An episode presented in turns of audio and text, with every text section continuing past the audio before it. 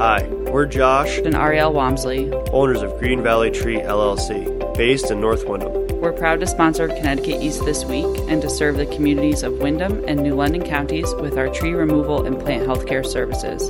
Visit our website at greenvalleytreeworks.com for a full list of our services or give us a call on 860 234 4041. We look forward to hearing from you.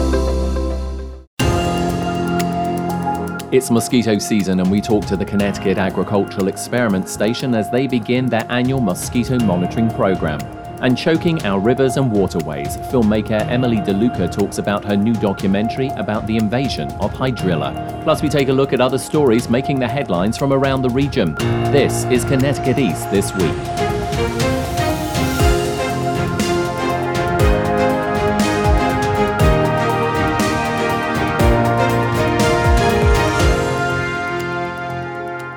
Hello, I'm Brian Scott Smith. It's that time of year when mosquitoes and other bugs are out in full force as the weather warms up and we decide to get out and about more. But mosquitoes can have a serious effect on our health due to diseases they might be carrying, which is why the Connecticut Agricultural Experiment Station has been carrying out monitoring and testing of mosquitoes and other pests for a number of years to understand the changing mosquito landscape in the state and to help us avoid becoming ill. Here's my interview with Philip Armstrong, a virologist and medical entomologist from the Experiment Station. Philip, thanks for joining us. Well, thank you for having me. It's that time of year again. Mosquitoes are back out. So, of course, the testing and the monitoring program is active. Tell us a little bit about it. Yeah, so this is our annual trapping and testing program. It's we're monitoring mosquito populations and testing them for viruses that can cause human disease in the state of Connecticut. So there are really two viruses of concern, West Nile virus and Eastern equine encephalitis virus or triple E virus that are primary causes of concern. And so we have a network of 108 locations throughout the state where we set mosquito traps on a weekly rotation. All the mosquitoes are identified and tested for, for virus infection. Tell us a little bit about the COVID year 2020. What were you finding then? So, 2020, we did detect a lot of uh, West Nile virus activity in mosquitoes, and we had a number of human cases too, in primarily in densely populated parts of the state in Fairfield, New Haven, and Hartford counties. So, all our human cases also came out of those areas as well the other virus, triple E virus, we did detect triple E virus in mosquitoes in a couple locations, but the overall risk was low last year.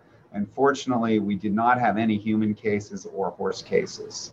You mentioned that you detected quite a lot in so like Fairfield, Hartford, New Haven counties. Uh, you used the words like densely populated. Is, is, that the only reason why you like find it there, or are there other factors as to why there seems to be more mosquito and disease mosquito activity in sort of the western part of the state? Yeah, that's a good question. Those are all historical hotspots for triple E virus, and so what we saw last year is consistent with previous years as well. The reason being it's the mosquito that transmits West Nile virus lives and primarily is found in densely populated areas. Its larvae develop in water that accumulates in the storm drains that you see on the side of the road.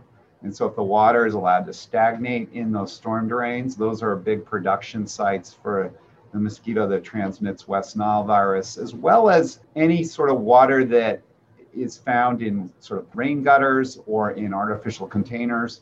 Those are areas where you find this mosquito. So, it tends to be more concentrated in disturbed areas in human um, built environments. The other thing I want to ask you, as well as we're seeing, and I know that the Connecticut Agricultural Experiment Station is very much part of this as well, is like tracking ticks because that's a big issue here. And we're seeing it's like different uh, varieties of ticks arrive actually in the state. Are we seeing it's like an increase in mosquitoes at all? Is it becoming more of a problem? Yeah, that's an interesting question. So we've got a long-term data. So we've been doing this for more than for 25 years. Some of our trap sites go back to 1997 when we first established the program, and we've been monitoring the mosquito uh, populations for a long time and the viruses that they carry.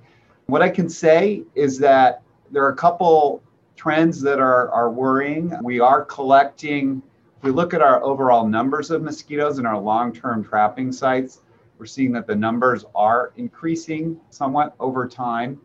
And we're also seeing new species being introduced into our area. So, one of the species, there's been two new species the uh, Asian tiger mosquito that has come into our, our state.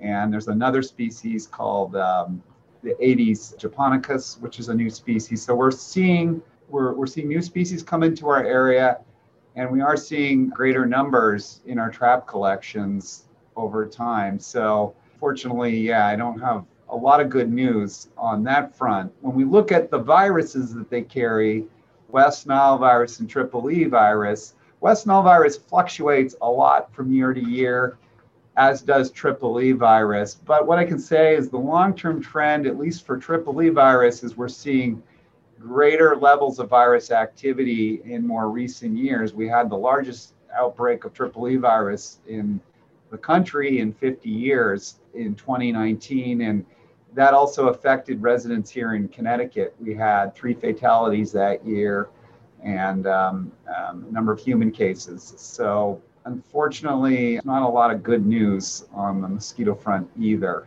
Getting back to those two new sort of like varieties of, of mosquito that uh, you've detected here in Connecticut, do they bring any different concerns by way of diseases at all? Yeah, so the two species I mentioned are originally from East Asia and they are expanding into our area. So far, they don't seem to be very important vectors of disease. They're not important transmitters of West Nile virus or Triple E virus. The Asian tiger mosquito is an important vector of viruses like dengue, chikungunya virus, Zika virus in certain parts of the world, primarily in the tropical and subtropical parts of the world. Fortunately, we don't have those viruses here, but you know that is a concern that they could uh, be vectors of, of those viruses they were to be introduced here.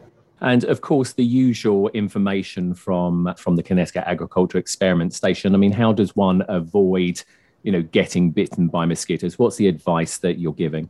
A lot of it is common sense and and simply covering up, wearing long sleeve pants and shirts, will reduce the number of bites. And you want to consider applying an insect repellent, an EPA approved insect repellent to your exposed skin surfaces, and that will reduce the number of bites. Avoiding your time outdoors in wooded areas or in at dusk and dawn when mosquitoes are most active will also reduce the number of bites you receive. But and so yeah, some of the, those are some of the practical measures. And then around the home, certainly you want to reduce.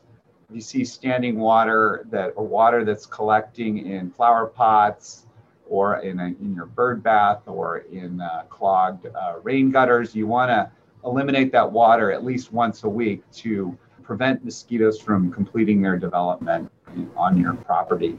The other thing I wanted to ask you as well is we're seeing a lot of clothing these days, which is like impregnated with chemicals, which is supposed to so like repel or, or in some instances, you know, kill uh, pests. Is any of that useful, you know, against mosquitoes at all that you you know of? Yeah, for sure. There's a uh, product called permethrin. chemical is derived from the chrysanthemum flower. It's a uh, synthetic chemical, but it's originally derived from based on a natural compound found in chrysanthemum flowers and it repels mosquitoes. It also kills mosquitoes. So if they did land on you on that impregnated fabric, they would be killed by the product. So it has sort of a dual action. And that is one thing that people can do as well to really uh, give you extra protection. And final question apart from uh, looking after ourselves, of course, mosquitoes go after anything. So, pets, if you've got cats and dogs that like go outside, is there anything that you can do? You know, to to safeguard your pets as well, because I'm guessing they're targets for mosquitoes just as much as anyone else. Yeah, they certainly are. Fortunately, I don't have any great advice there. It's not like, say, with the ticks, where there are like flea products or products that will kill the, the ticks that are that are feeding on your pet. So, but the good news is is that it seems like dogs and cats at least don't contract West Nile virus or Triple E virus, and unlike say horses and humans, which are very susceptible to these viruses. So if you're a, a, a, dog and a cat owner, not so much to worry about, but uh, obviously horses, which we do have plenty here in the States. Uh, you just have to be a little bit more mindful if you've got horses out, obviously at yeah. this time. And for horses, there actually is a vaccine for West Nile virus and Triple E that is effective. And so horse owners should vaccinate their horses. Unfortunately, there's no vaccine for people. So we're left to the measures I talked about, just reducing your exposure to mosquitoes. Well, Philip uh, from the Connecticut Agriculture Experiment Station, it's always a pleasure talking to you. Thank you ever so much for uh, obviously monitoring these mosquitoes along with the team down there, but also for the great advice about making sure that we stay safe while we're out and about. Thanks for joining us. Yeah, thank you for having me. The rivers and waterways of Connecticut are a great place to get out on, either by boat or maybe kayak or paddleboard, offering relaxation and the chance to spot some great local wildlife.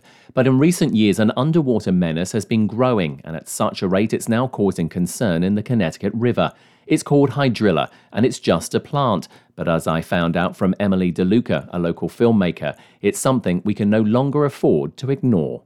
Emily, we are by the side of the Connecticut, beautiful Connecticut River. You've done a documentary about a little problem within the river. Tell us how you got involved in that.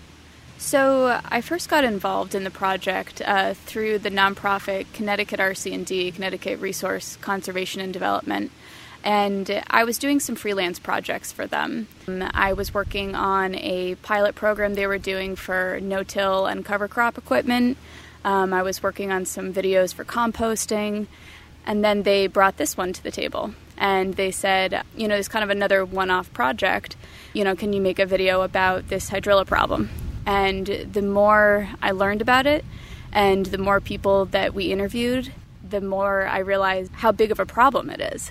And not only that, but how great of a story it is because it, it impacts so many different industries and it impacts so many different towns in the state.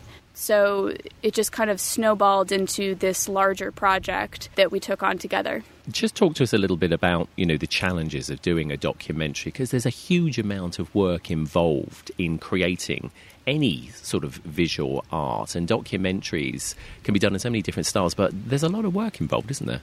Yes, there's a lot of work. If you can make it look easy, then you've done it right. And uh, you know, I was lucky enough to have Connecticut RC&D kind of be my partner in it from start to finish. So not only did they fund it, but they also connected me with all of the people that were featured in the film. So they they set up the interviews for them, and were they asked all the questions, and we kind of worked together to get these moving parts in one piece. And then after that, I kind of looked at everything, or I would we would we would finish interview, and I'd say, oh, I would love to you know get some local politicians involved. I'd love to get the political side of this because we've seen the environmental, you know, we've seen the scientific, we've seen you know even the the real estate impact that it has from a local level. So you know, we, we collaborated a lot back and forth in terms of what kind of voices did we want to feature, what kind of story did we want to tell. And I think a story like Hydrilla really lends itself to be very holistic. So I, as a documentary filmmaker, really didn't want to just focus in on it being a scientific video because you lose user, you lose uh, audience by that doing that. You you know it needs to appeal to everyone because it affects everyone. So so yeah, we we work together and kind of finding those different voices and getting a holistic story about this problem. We're just going to like clarify. Hydrilla is this invasive species, which actually looks quite beautiful when you look at it. I mean, it's this like It green sort of plant, but Mm-hmm. it's choking, effectively choking the waterways in Connecticut, and that's the concern, isn't it? That it's become uh, such a big problem. What were some of the things that you learnt when you were doing the documentary? Because, like you said, you're the documentary maker. You're not necessarily the expert on this, but what were some of the the things that made you, as a documentary maker, go, "Wow"?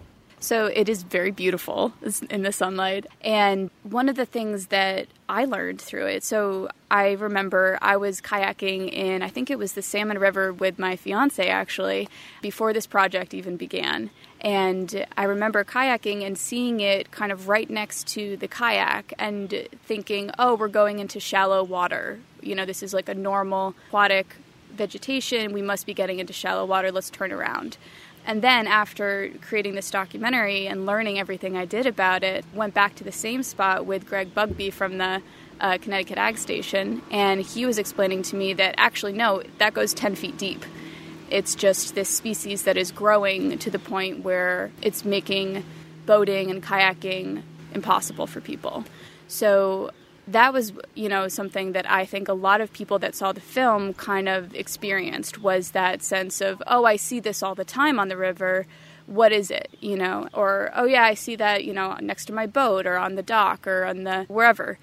And I think that that kind of awareness of recognizing what it is and then knowing what to do when you see it was kind of the point I was trying to get across to everyone that lives in this area because there's such a love of this river and the environment and fishing and boating and, and bird watching. And for people to not be aware of something like this i thought was very tragic because it's a huge problem. And i don't think the majority of people that use the river even know what it is So, what did some of the people say to you? Because, I mean, you had access to an amazing array of experts, and like you said, I believe you also spoke to some local politicians as well. Can you give us a bit of an idea of some of the comments that, you know, came out of those conversations that you had? Yeah, it was anywhere from, you know, an understanding of the science behind it, how you can't necessarily pull this out to get rid of it. You know, there's uh, fragmentation involved. So when people go to pull it out thinking they're doing something good, they actually are making the problem worse because it, you know, it spreads and it floats down the river. So you know, it was a, it was a better understanding of the science behind it and um, and how it spreads, and also how it got here. You know, just hearing that people that have fish tanks that have exotic plants in them, you know, when they go to dispose of them, they dump them in their backyard, and and that somehow gets into the waterways and the rivers, and that's kind of you know one of the ways that it gets to become an invasive problem. So understanding kind of where it came from, how it spreads, and uh, and then ultimately what to do about it from a local perspective. And then, what about some challenges for you personally, actually, so like filming it? Because I'm guessing you had to get out on the water, and then, of course, you know, you want to get some really good shots. Can you recall any particular challenges you had when you were actually doing the physical filmmaking that you thought, okay, Yes, there were there were many challenges. One, I realized that I need a gimbal for my camera because uh, it's very hard to film on a boat um, and keep it stable. But yeah, you know, it was um, there were challenges as, as any film. There's challenges, but uh, being on the water, it was it was beautiful. We had some really beautiful mornings of filming. You know, seeing the the fog come up on the river. You know, at six o'clock in the morning, it's like you develop an appreciation for the river as well as you're making the story. Yeah, there was unfortunately even one moment when I dropped my phone in the water because I was getting too close to the hydrilla to try to film it. But you know, it, yeah, there's always challenges involved. But for the most part, it was uh, it was pretty you know seamless filming. So you created this documentary. I understand that also in the state they're hoping to propose a management plan as well because this has become such a big issue, and Mm-hmm. I'm guessing maybe the documentary is part of that sort of like mechanism uh, to you know educate people, um, not only just as you say the everyday user on the river, but I'm guessing our legislature as well. Exactly, and, and that was also kind of the goal of the film was not just to raise awareness on the local level, but also on a legislative level. You know, Christine Palm just passed a bill in earlier this year, I think, specifically targeting hydrilla to try to get funding to get rid of it. And, uh, you know, I think that it's awareness across the board because I think that there's, you know, there's local boaters that aren't aware of it and there's probably politicians that aren't aware of it. Or at least they've heard of it, but they haven't seen visually the impact that it's having or they don't you know they don't hear those personal stories of people struggling to you know get out of their dock or or um, all of the wildlife that's being affected by it. And I think that that seeing those visual images can have a, a, lasting impact on people in terms of a problem and a cause versus just you know talking about it or reading about it. I think that was the goal to kind of visually scare people into saying, okay, this is this is a real problem, and you're going to lose the river that you love if you're not aware of this and you don't do something about it. Yeah, because the title is actually called Invading the Connecticut River, the Spread of Hydrilla, which certainly does sort of like punch it in your face, doesn't it? Sort of thing that it is, you know, it is an issue. So, how can people find and see this documentary? Because, like we said, it, it is a very important thing, and the more that people understand about it, you know, they'll be able to of like back up, hopefully, their local legislators and and help.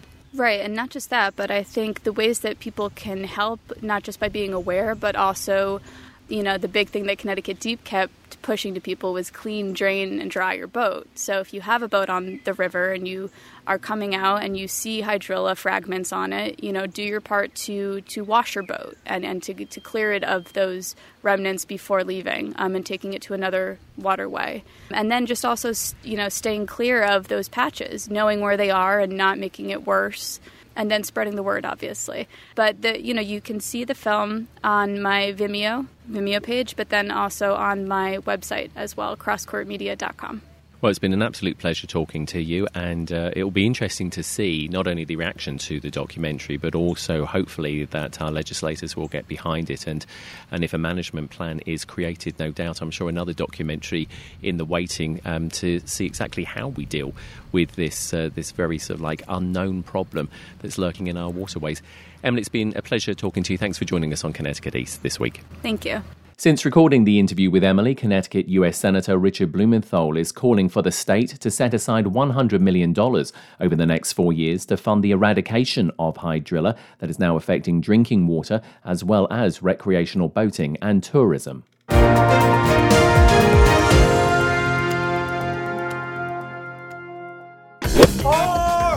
The Arc Eastern Connecticut invites you to participate in the 33rd annual Gardner Johnson Memorial Golf Tournament Friday, June 25th at the Connecticut National Golf Club in Putnam. The Arc has provided residential, day, in home, and employment and social programs for people with intellectual and developmental disabilities and their families since 1952. Come and join us as we walk in partnership for full equality for people with IDD. Event prices and details at thearcect.org forward slash golf. Got stumps? Then call Green Valley Tree LLC and let us remove them for you. Our stump grinder is quick and efficient, leaving your property stump free in no time. Our stump grinding services are available for homeowners, contractors, and municipalities alike. Call us for a quote at 860 234 4041. And find out about our other services at our website, greenvalleytreeworks.com. We're family owned and fully licensed. Time now for a look at some of the other stories making the headlines in the region recently. The Connecticut Port Authority will now have to report more regularly to the state after a new bipartisan bill was voted in calling for more oversight of the quasi public agency. Mayor of New London, Michael Passero, says it's about time as he's been fighting the CPA for the last two years over their state pier project in his city. All of these problems, I think, if the city was represented, at least their voice at those meetings, there wouldn't there wouldn't have been so much bad relationships over things like the fishermen, displacement of the salt, problems with the uh, longshoremen. I think the, having the local voice there for this board would have been beneficial for everybody. The bill will also allow for six additional new CPA board members, three of which will come from the state's deep water port cities of New London, New Haven, and Bridgeport.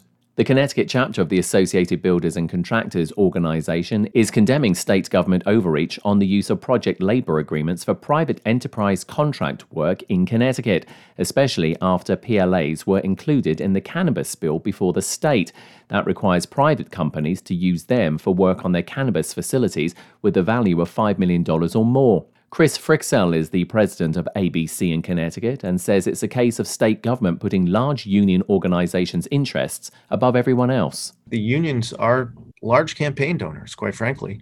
And what this is, is the state is directing private construction contracts, high value contracts, to these union only firms. I mean, it's just a fact of the matter that they are large campaign donors uh, for the majority party. Fryxell says project labour agreements are normally required where public taxpayers' money is being used on a project, and this is the first case of private companies potentially being directed by the state. He says not only does it question where you draw the line, but can also increase the cost of projects by as much as 20% using PLAs. The Submarine Museum in New London has officially reopened as COVID 19 restrictions continue to ease, allowing more businesses to open their doors. Lieutenant Commander Derek Sutton is the new director of the Submarine Museum and says they've added some new high tech exhibits to the museum you can access with your cell phone. As you walk around the museum, you'll see these little QR codes, and some of them is just some follow on information so you can dive a little bit deeper into a specific topic.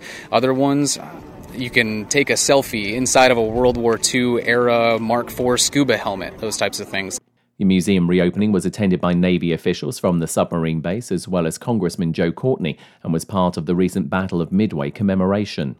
In the Connecticut Examiner this week, as the legislative session drew to a close on the 9th of June and after a number of failing efforts in previous sessions to pass a highway toll, the Connecticut General Assembly succeeded in levying a mileage fee on tractor trailers. Supporters of the bill say the fee will force heavy trucks to pay their fair share for the damage they cause to the state's roads. Meanwhile, opponents warn that the tax will increase the price of consumer goods and will fall unfairly on Connecticut based trucking. It's estimated that the new fee will be paid per mile and adjusted by weight of the truck, will generate around $45 million in revenue in 2023, the first year it's implemented, and 90 million each year thereafter. In the day this week and in New London, the city has chosen a firm to remediate, demolish, and clean up the site of the former Thames River apartments on Crystal Avenue. The City Council authorised spending of 1.4 million for Stanford Wrecking Company to start the first phase of the $3.5 million project, which calls for the removal and disposal of hazardous waste from the buildings. The city doesn't yet have the funds to pay for the entire project. It recently accepted a $3.5 million proposal from Stanford Wrecking, which was one of 13 firms to submit proposals. Thames River Apartments was a federally subsidized apartment complex for low income families where residents had long complained about deteriorating conditions. In the Norwich Bulletin this week, the bonds linking father and son can be woven in many ways from weekend fishing trips or afternoon sessions of backyard catch to a simple conversation over the dinner table. For Christopher Daly and his son Christopher Daly Jr., however, those ties have been strengthened through fire. The two Plainfield men recently attended and graduated from a local Firefighter 1 course, the last such generational team up at the Central Village Fire Company number 1 in 25 years. Local volunteer fire departments are tight knit, familial entities, ones where uncles, grandfathers, and brothers have worked side by side for decades, later welcoming sons and daughters into their ranks. In the Chronicle this week, controversy over the proposed development for six agbotic greenhouses continued during a Mansfield Planning and Zoning Commission public hearing recently. The applicants, John and Donna Prete, are seeking to build six greenhouses at 438 Browns Road. No vote was taken, and the Commission will next meet on June 21st for a virtual meeting. A couple of residents spoke in favour of the project. The vast majority, however, were opposed, voicing concerns over traffic impacts, the danger of large trucks travelling the winding Browns Road, signage issues, the potential smell of an industrial hemp farm, and concern over whether this type of industry would be economically sustainable. The property currently has a blueberry patch, logging operation, hay harvesting operation, and a barn, as well as Red Barn Creamery and Farm Store.